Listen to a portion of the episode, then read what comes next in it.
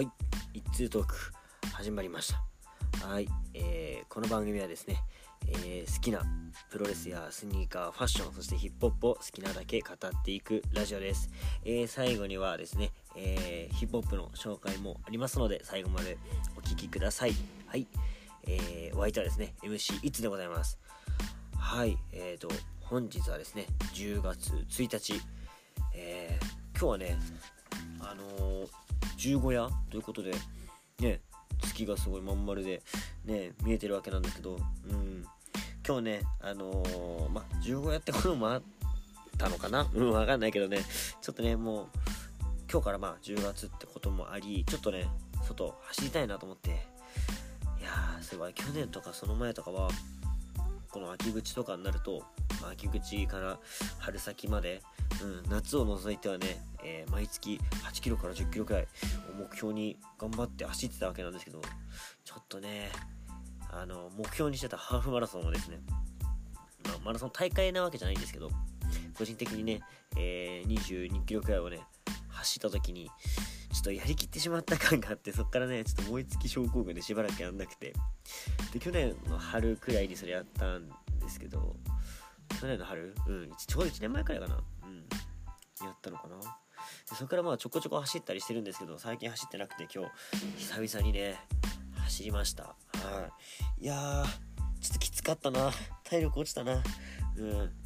まあで今日ねあの新日本プロレスの、えー、G1 クライマックスだったんですけどその前に、えー、走ってきた感じででその後シャワー浴びてね、えー、飯食いながら G1 見てたわけなんですけど今日もねやるのは G1 のレビューになります。はい。えー、前回パート12で語ったのが、えー、大阪とあのあれだね、えー、北海鍛える、うん、北海道の大会だったんで後、えー、楽園2連戦と今日はね今日終わったえっ、と今日の大会どこだっけ？青レのレビューまでいけたら行きたいなと 思っています。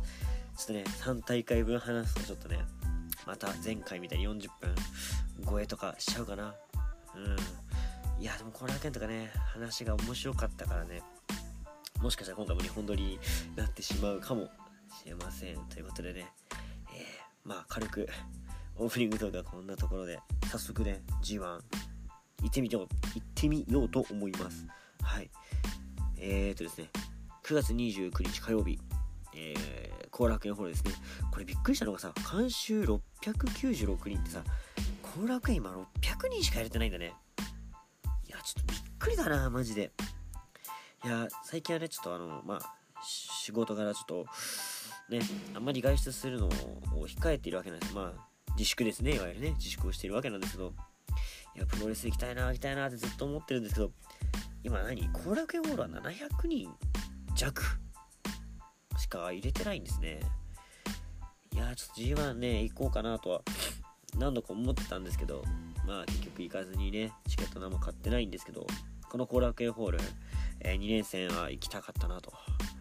いやー、私がね、また生で観戦するのはいつになるのやら、うん、外で飲みに行くのもいつになるのやら、悲しいですね。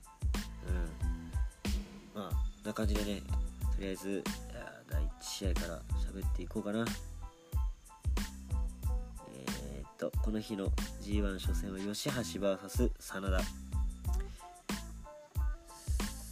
真橋はえー、と私の予想だと真田吉橋は真田勝ちを予想してますね。まあそりゃそうだよね。正直ね真田俺優勝にしてるんです。なんでまあ吉橋には負けないだろうと。うん。思っていたわけなんですがこれさ第2試合でまず真田が出てくることがさちょっとびっくりなんだよね。うん。もう少しいい扱い受けるかなと思いきやね。まさかの第2試合。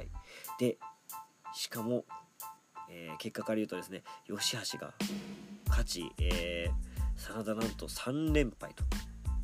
いや、厳しい、厳しい。え、真田はまあ、吉橋、あの、後藤に負けてるわけなんですよ。藤にも負けて、吉橋にも負けてると。うん。で、まあでも、試合的にはね、吉橋、行けっていうところがね、何度もあって、で、最後ね粘って粘ってねスカレンドも粘ったしねスカレンドがねちょっと決まりが浅かったかなとうーんやっぱちょっと G1 くらいになるとちょっとなかなかねスカルエンドで決まるってことはないかなうんで吉橋もあのブリッジしないドラゴンスープレックス 流しドラゴンみたいなやつ。あれはさなんかあのなんだカルマの前に入れてくるようになったんだけどあれカルマはさ入りフルネルソンから昔入ってました？入ってたっけ？俺その印象があんまりないんだけどまあそもそも吉橋に注目してねなかったってのもあるのかもしれないんだけどやってました？あれさ俺の憶測なんだけど勝手な憶測ね。ほんと妄想なんだけどあれ高木慎吾のあのメイドインジャパンを解禁してからあの形にしたんじゃねっていう。メイドインジャパンと一緒なんじゃねって思われちゃうと要はメイドインジャパンはフィニッシュではないんですよ。メイドインジャパンの上があるわけじゃないですか。ラストオブドラゴンっていう。えじゃあそれよりも弱い技使ってるんだ吉橋みたいな感じになっちゃうから一応入りだけ変えてますよってフルネルソンから入れてますよみたいな感じにしてんじゃねえかなみたいな勝手な憶測なんですけど。まあ、それのね、まあ、フェイントとして、えー、フルネルソンから後ろにスープレックする、えー、流しドラゴンを最近使ってますね。で、まあ、それでちょっとね、チェンジオブペースみたいな感じで使えてて、すごい、まあ、個人的にはいいかなと思ったりしてるんですけど、まあ、それでね、えー、なんとか、真田破ってるわけですからね。いや、これはびっくり。でもね、えー、以前にね、えー、ケニーが優勝した時かな。うん。吉橋がね、勝ってますから吉橋に、えー、負けてからのこの快進撃みたいなところがあるんじゃないかなとまだまだね、えー、希望は捨ててないですよ。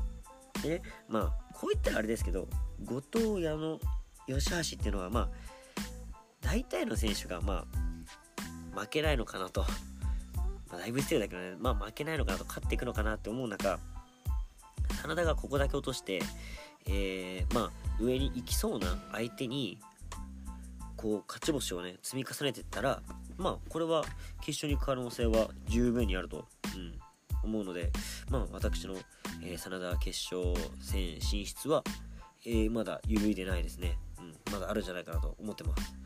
はいじゃあ次の試合行きましょう。はい、えー、次の試合はですねザック・セイバージュニア VS ケンタ。うん。いやこの試合ねあとすごい目立ったのがケンタの蹴り。うん。バッチバッチ結構重たい蹴りをね入れてね。でザックも来い来いと。もっと蹴ってこい蹴ってこいと。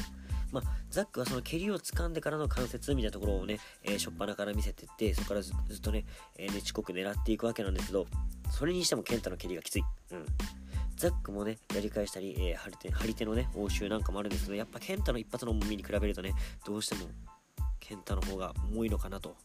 うん。ちょっとね強い打撃をね食らいすぎたかなとザック。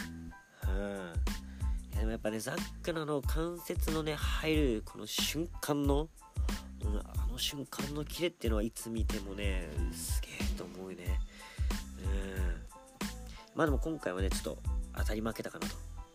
なんか健太その昔のね昔のって言ったらあれですけどあのノマとかに上がってたね打撃主体でこう試合を組み上げるみたいなのがあまりジュースの時はね、そこまで見られなかったかなってところもあって、もう後藤戦はね、結構バチバチいってたんで、ほんと、いじめのようなね、蹴りをしてたのでね。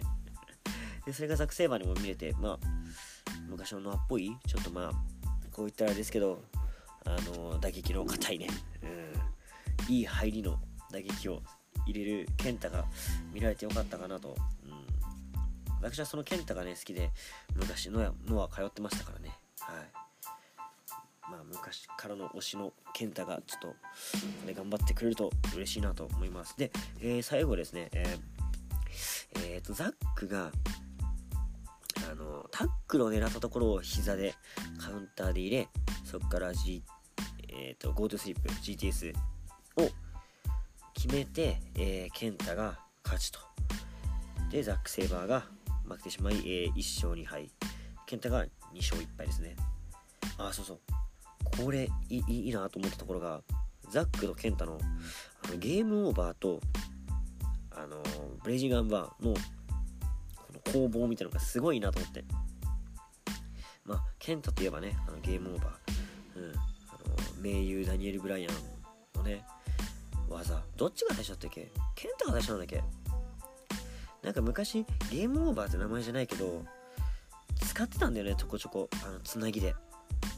ROH とかでね。だからそれを含めるとえー、ケンタが先なんだけどちゃんとフィニッシュとして昇格させたのはダニエル・ブライアンが先最初なのかな。うん。だからどっちが最初とも言いにくいんだけどまあ一応オリジナルムーブと言っていいのかな。あのゲームオーバー、えー、オモプラッタっていうねあの腕をね取る形をね。昔はね三角からオモプラッタフェイスロックみたいな感じでそっからの流れでねあのあれしてたかな。あの STF とかに移行してたかな。だからほんとつなぎで使ってただけなんだけど今はねフィニッシュですから、ねうん、でブレイジングアンバードのそのやり取りがすごい面白かったなっていう。印象でしたね。はい。じゃあ次行きましょう。ね。はい、えー、次はですね棚橋宏 VS ジュース・ロビンソン。あそうか。ケンタ・ザックの予想し予想見てなかったなそういえば。えー、えー、っとケンタとザックはですねケンザック。ケンザックケンザック。あザック勝ちに予想してますね。ここ予想外れましたね。はい。じゃあ次の、えー、棚橋ジュースの予想を見てみましょう、えー、棚橋ジュースは棚橋勝ちを予想してますね。うんっていうのもやっぱここはねえー、それまでちょっと棚橋あんまり勝つところがないかなと思ったのと、えー、自分の予想だと矢野に勝ってる、ええー、矢野に勝つ予想だったんですね。で矢野の勝ち方もまあ、矢野との丸め込み合戦みたいなところで勝つと予想してて、これジュースにね、えー、ハイフライフローで勝つと、うん、G1 初のハイフライフローを成功させて勝つってところを予想していたわけなんですけど、まあ、勝ち星のその予想としては正解でした。ただ、えー、まあ、試合の展開はまあ結構棚橋が作っていたかなという印象なんですけど、まあ、やっぱジュースにね、パワーとスタミナで、えー、押し切られそう押し切られそうになって、えー、そこをですね棚橋が、えー、パルフリクションを避けてとかまあ寝っ転がってかわしそれを丸め込みと。丸め込んで、えー、棚橋がここは3カウント取りました。サムソンクラッチかな？サムソンクラッチでね丸め込みましたと。はいこれで棚橋やっと1勝。でジュースは2勝してたんで、えー、2勝1敗の4点と。いう結果になりました。はい。じゃあ次の試合ですね。いきましょう、えー、次は矢野 VS イービルですね。矢野イービルイービル矢野矢野イービルは私の予想だとあイービル勝ちにしてますね。っていうのもこれあれだ。そうそうそう。ダーティー対決をしてくるんじゃないかなと思った時にまあ矢野1人じゃないですか。イービルは2対1なんですよね。ここでやっぱいくら矢野としても2人がかりでダーティーされたらこれはかなわんなと、うん、足とかねテーピングとか巻かれるんだけどそこをね、えー、ハサミでちょちょっと切ってイービル助かるとかそういうところがね何回か見られて最後丸め込みと封じられたところをサクッとイービルでバーンとねやっつけてしまうみたいなところを、えー、予想していたわけなんですけどあのですね矢野徹は2人がかりでも倒せません。ダーティーダーティー対決をね、矢野に仕掛けたら、えー、2対1でも矢野には勝てません。はい。やっぱね、金敵先輩としてはね、金敵で3カウント奪わせないぞっていうね、意地が見られましたね。うん。金敵先輩ってなんだよって感じなんだけど やっぱいい意味はちょっと、矢野の金敵をちょっとね、参考にしてんじゃないかなと。うん。まあ、ヒップホップ調に言えばね、サンプリングですよ、サンプリング。うん。相手のね、いいところを盗んでんじゃないかなと。矢野のいいところをね盗んでんじゃねえかなと思ってたわけなんですよ。まあそんな感じでねまあ2人がかりで、えー、金敵狙いをするんですけど金敵をもらいながらも、えー、ディック統合とディック統合のディックと、えー、イービルのイービルをね、え、潰しまして、えー、丸め込んで矢野が勝ちましたと。これで矢野3連勝。負けなし6点。イービル1勝2敗。いやイービル元二冠王者ですからね。二冠王者2敗。しかも矢野は3連勝。いや今後どうなるかね。ちょっとこれも楽しみですね。はい。でね面白いのがね元、えー、ロスインゴのイービルを破り真田を破ってると。あと内藤を破ったらねもう B ブロック敵なしですよ。もう優勝候補。うん。だから矢野がね優勝候補にこう名前が上がってくるのもちょっと面白いんじゃないかなと、うん、前回言ったかな。うん。いや面白いなと思って今ちょっとね注目して見てますよ。矢野の動向を。はい。えー、それじゃあ次行きましょうかね。次は、えー、後藤弘樹 VS 内藤哲也。これは私の予想だと内藤勝ちと予想しますね。まあ負けないでしょうと。うん負けないでしょうって感じなんだけど、まあ、試合的にはね、えー、肩首筋を痛めてる、えー、後藤弘樹とやっぱね肩の攻めはね肩とか首の攻めはねないと最近よくねあのしつこすぎる裏エルボーうん。あれを得意にしてますんであのちょっとねやりすぎて冷めちゃうやつね。うん。あれをバコバコされて、えー、後藤がかわいそうと。はい。それとね、あの、牛殺しをカウンターでデスティーノいけるから、これはちょっとね、不利じゃないかなと思ったんですけど、一回ね、まあそういうシーンもあったんですけど、もう一回、あの、牛殺し狙って、デスティーノ行こうとしたところをキャッチし、まあ、オクラハマスタンピートみたいな形で、担いだところを、えー、落としながら自分は上半身を半回転させて、えー、GTR みたいな。なんかあれも名前あったよね。うん。なんとか GTR だか GTR なんとかだったかね。うん。あれを決めて、えー、カウンターに成功したと。うん。あれはちょっとあっぱれだなと。うん。まあ、後藤らしくね、ちょっと言うとあっぱれだなと思いましたね。まあ、もうその後は、もうずっと内藤ペースだったかなと。だってさ、その後さ、いいさ、その反撃のチャンスになった時にさ、いい結んじゃうんだもん。でさ、気を集中してさ、しょぼみ、しょぼとか言っちゃダメだね。まあ、ミドルキックをさ、入れてさ、あれはちょっとなんかさ、他に技ないかな。いや、結構効く技だと思うのよ、ミドルキックって。だけどさ、なんかそこ PK にするだけでもちょっと違うと思うんだよね。インは踏んでいい。うん、インは結んでいいよ。イン結んでからペナルティーキックにするとかさ。なんか、あのー、要はその、動きの緩急だよね。こう、ポーズ決めてから走っだけでもさ、面白いじゃん。まあ、それもちろんカウンターも食らうかもしれないよ。カウンター食らうかもしれないけどさ、それぐらいの、えー、何、覚悟とリスクがないとちょっと、いけないかなと。インフンでそのまま単純にキックはちょっと盛り上がらないって、うん。まあ、そんな感じでね、内藤対後藤、ちょっとね、うん、まあ、まあ、面白かった。まあ、想像よりは面白かった。俺、これメイン大丈夫かって思ったし、えー、セミで矢野のね、丸め込み見たらちょっと盛り上がっちゃって、大丈夫かと思ったんだけど、これ収録する前にね、えー、もう一度見直したんですけど、やべえ、語るとこあんまねえなーってまあ感じでした。まあでも内藤がね、これで3連勝し、えー、後藤が1勝2敗っていうところでね、ここでもうちょっと差が開いてきましたね。まあ仕方ないかな。うん。相手は三冠チャンピオンですからね。内藤負けらんないですよ。うん。まあ、そんな感じで、えー、試合後ですね、3試合連続のデハポン締め、はい、大合唱をね、しましたよ。大合唱って言っていいのかな？うん。まあ今のね、状況を考えればね、仕方ない状況なんでね、まあ大合唱でいいのかな？はい。じゃあそんな感じで、次の日行きましょう。次の日はね、反対の A ブロック。A ブロックの、えー、コラーケンホールですね。えー、9月30日。えー、っと、G1 のこの日の初戦は、鈴木みのる VS、えー、高橋裕次郎。まあ、私の予想でも、これは、ミノルが勝つという予想でしたね。まあ、終始ミノルの試合でしたね。裕次郎子供扱い。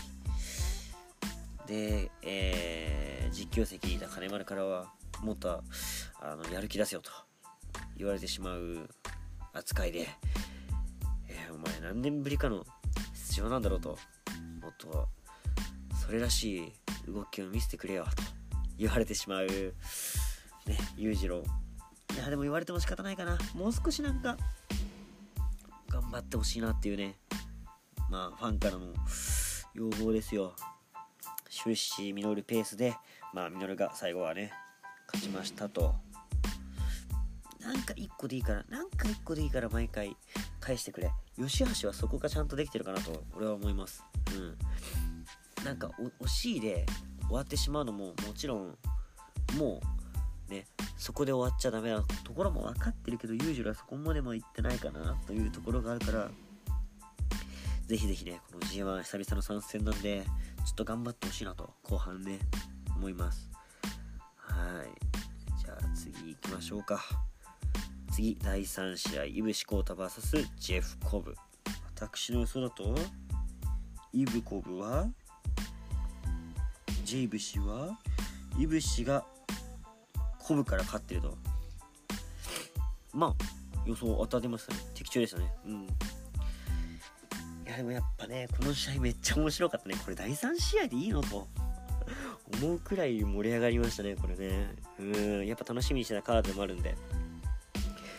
あのいぶしがあのー、コーナーポストで両手でぶら下がってねこうこう引っ張られるのを拒絶するシーンで両足を引っ張って宙に上げてアスレチックスラム。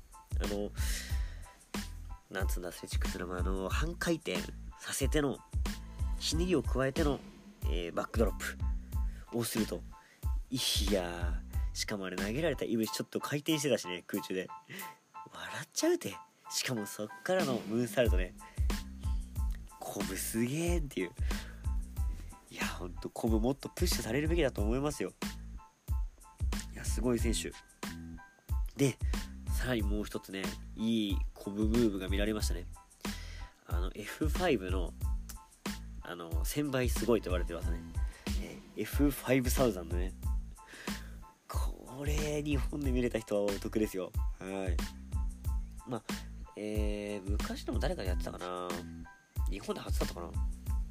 いや、久々に見たね、これ。まあ、要は何が違うかというと、えー、F5 はね、あの、ファイヤーマンズキャリー、あの、肩で人を担ぐ、えー、ムーブというか、を、えー、ファイヤーマンズキャリーって言うんですけど、まあ、字の通り、えー、消防士が人を担いで救出するのに、えー、一番効率的のいい、えー、人の担ぎ方ってことで、えー、消防訓練で使われてる担ぎ方がファイヤーマンズキャリーですね。うん、あの F5 の状態ね。うん、F5 とか、えー、デスバレーボーンとかの形ね。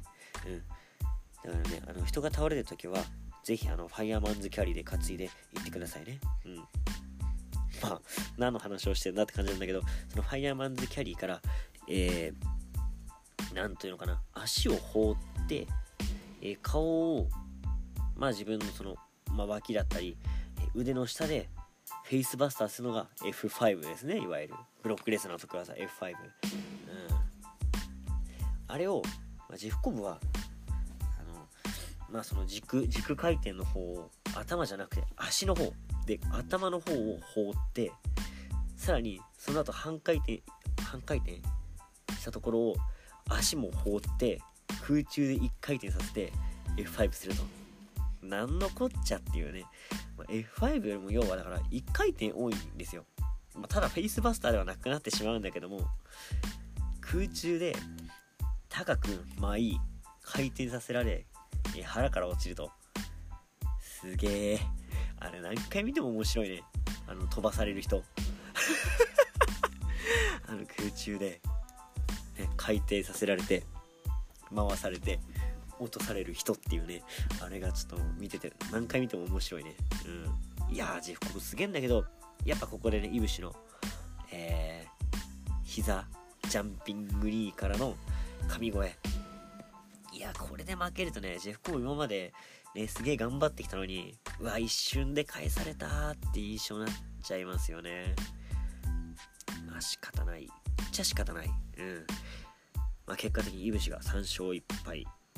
ジェフコブ1勝3敗ですよ。くー、厳しいし、日本プロレス。うん。ジェフコブもっと上行ってほしいなと、私は思いますよ。うん。はい。じゃあ次行きましょう。次、えー、岡田和親 VS 太一、えー、ここ私の予想では太一岡田は太一が負けと予想していましたっていうのもここはねあのー、まあしばらくえー、レインメーカー出してなかったんでレインメーカー出すか出さないかっていうところも一つ、えー、テーマだったんではないかなと思いますね。うん。太一が、えー、レインメーカーを引き出すかそれともマネークリップで沈んでしまうかっていうところなんですけど、まあ、結果的に太一が負けてしまい、えー、試合結果もマネークリップだったと。でレインメーカーは出していないと。とこだったんですけどやっぱ試合展開もすごい良かったし、えー、太一が結構試合をね引っ張るシーンもあったのでいや太一これはちょっと成長してるなと着々と岡田の位置まで上がってきているかなと、えー、思ったりしましたね。あと岡田ちょっと腰きつそうだね。うん。ちょっと攻められたりするとちょっとテンポが遅くなっちゃったりするとちょっと気になっちゃうね。うん。大丈夫かなと心配になってしまうところもあったんですけど。太一がねそのマネークリップを決められてタップしなかったんですよ。もう完全に太一はもうヒールじゃなくてヒーローになってきてるなと。いやよく頑張ったっていうね多分印象だったと思いますよ。私も含めですけどね。うん。いや岡田相手によくやったぞって思わせた太一はもうヒーローですあなたは。はい。もうアンチヒーローみたいな感じでいいんじゃない？うん。内藤なんかでも全然アンチヒーローですよ。うん。いやー太一ちょっと期待値上がっちゃったなまた。うん。いやでも素晴らしかったです。はい。で次はですね、えー、実質メイベント。実質メイベントのですね、えー、ウィル・オスプレイ VS ジェイ・ホワイト、えー、ウィル・ホワイトはどうしたかな俺。J プレイ J プレイ。J プレイはえっ、ー、とオスプレイの勝ちと予想しましたね。っていうのもまあ以前に新日本プロレスでやっている時にえー、オスプレイがジュニアチャンピオン。で J がヘビーのチャンピオンだったのかな？うん。であのー、旗揚記念大会でやったんだよね。でその時はやねまあ試合も面白かったし、まあ、J が勝ったんですよね。で ROH でもこの2人やってて AJ が向こうで修行中ね。武者修行中の時に。その時も確か J ファイト勝ってたんじゃなかったっけっていうえ印象だったんで、まあ、ここはオスプレイが勝ちに、え予想しました。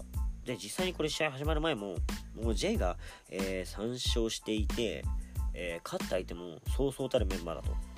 ね、以前ラジオでも話させていただいたんですけど、もう敵なしだなと。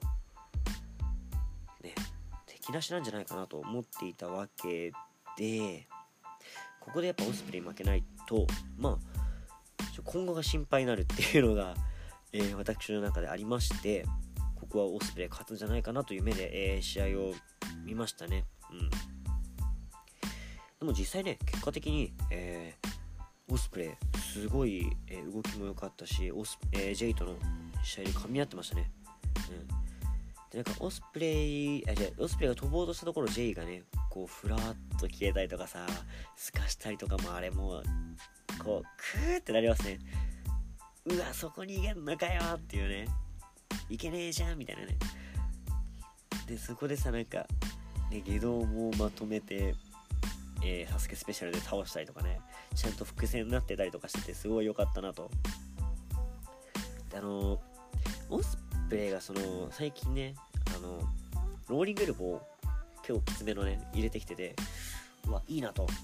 でここもちゃんとね下道を追い払う時に使い、えー、J にも決めてヒズンブレードを決めてっていうもう必殺フルコースですね。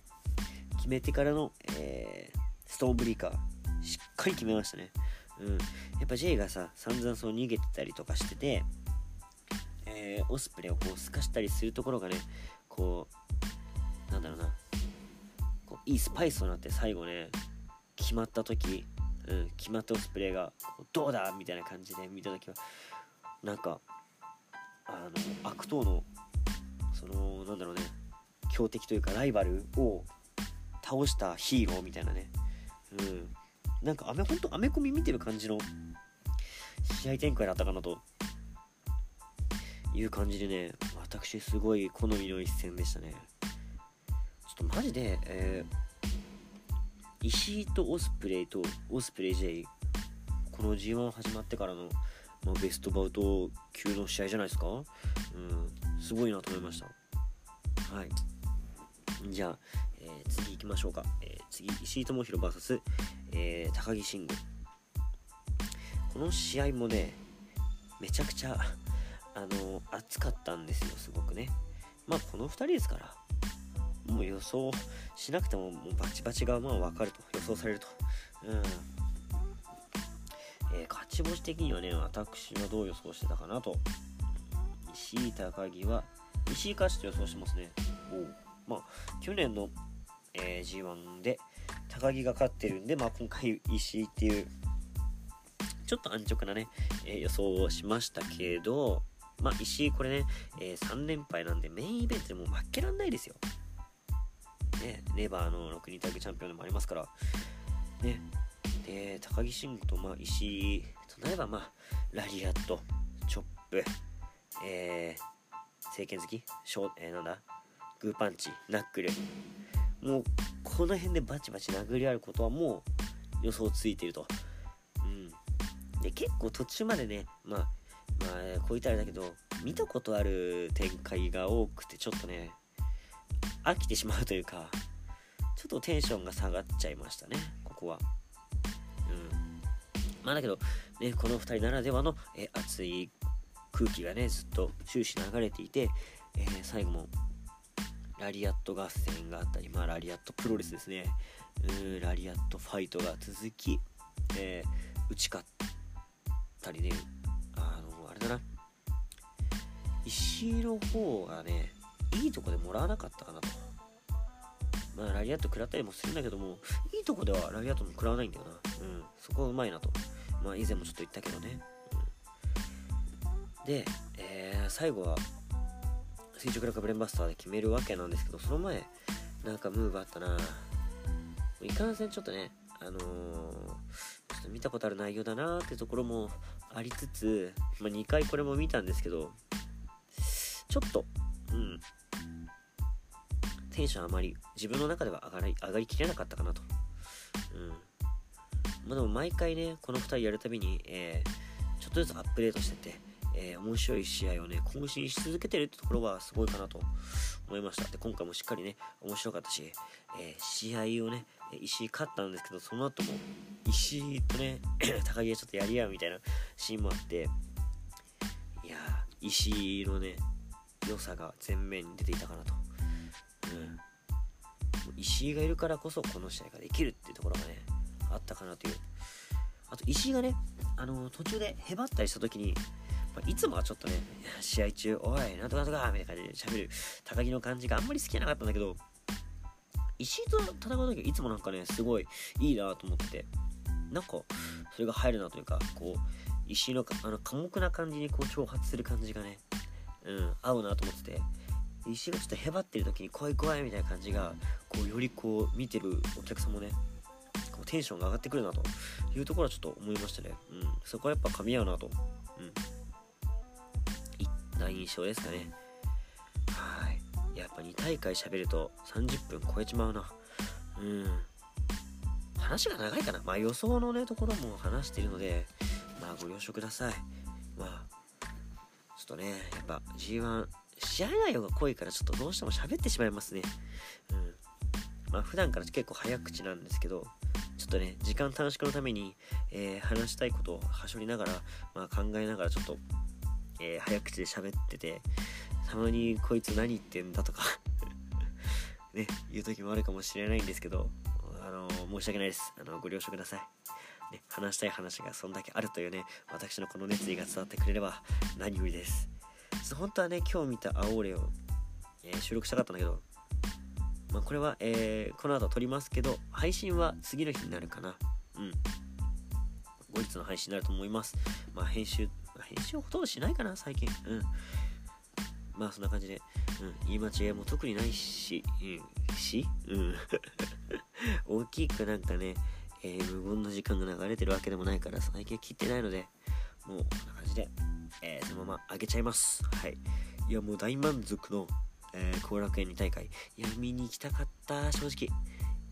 いやこれ見に行った人はもう儲けもんですね。はい。いやじゃあそんな感じですね、えー、この番組からお知らせ、えー、いきたいと思います。はい、えー、この番組は、えー、皆様からのね、メッセージをお待ちしております。えー、番組ツイッターはですね、スターラジオ555です。え、フォローの方よろしくお願いします。はい、また番組の感想ですね、つぶやく際は、ハッシュタグ SSR555、シャ,、えー、シャープですね、えー、つけていただいて、えー、SSR555、これをつけてですね、えー、感想の方、えー、をツイートでお願いします。はい。それとですね、えー、私の相方、長さんと、やっています、全力シューティングスタープロレスラジオ。えー、こちらもね、えこの一通トークと同じく、え Spotify、えー、Podcast、そしてアンカーの方からご視聴できますので、そちらもね、合わせて、えご視聴の方お願いします。え G1 のことも語ってますし、えバレットクラブについて長々と私が喋っている回もありますので、ね、ぜひそちらもよろしくお願いします。はい、えー、今回はこれで以上とさせていただきます。今回もちょっとヒップホップ走ろうかな。もう40分になっちゃうのでね。はい。えー、次回はちょっとヒップホップの曲を1曲紹介したいと思うので、えー、次回も最後までお聴きください。はい、お相手は MC いつでした。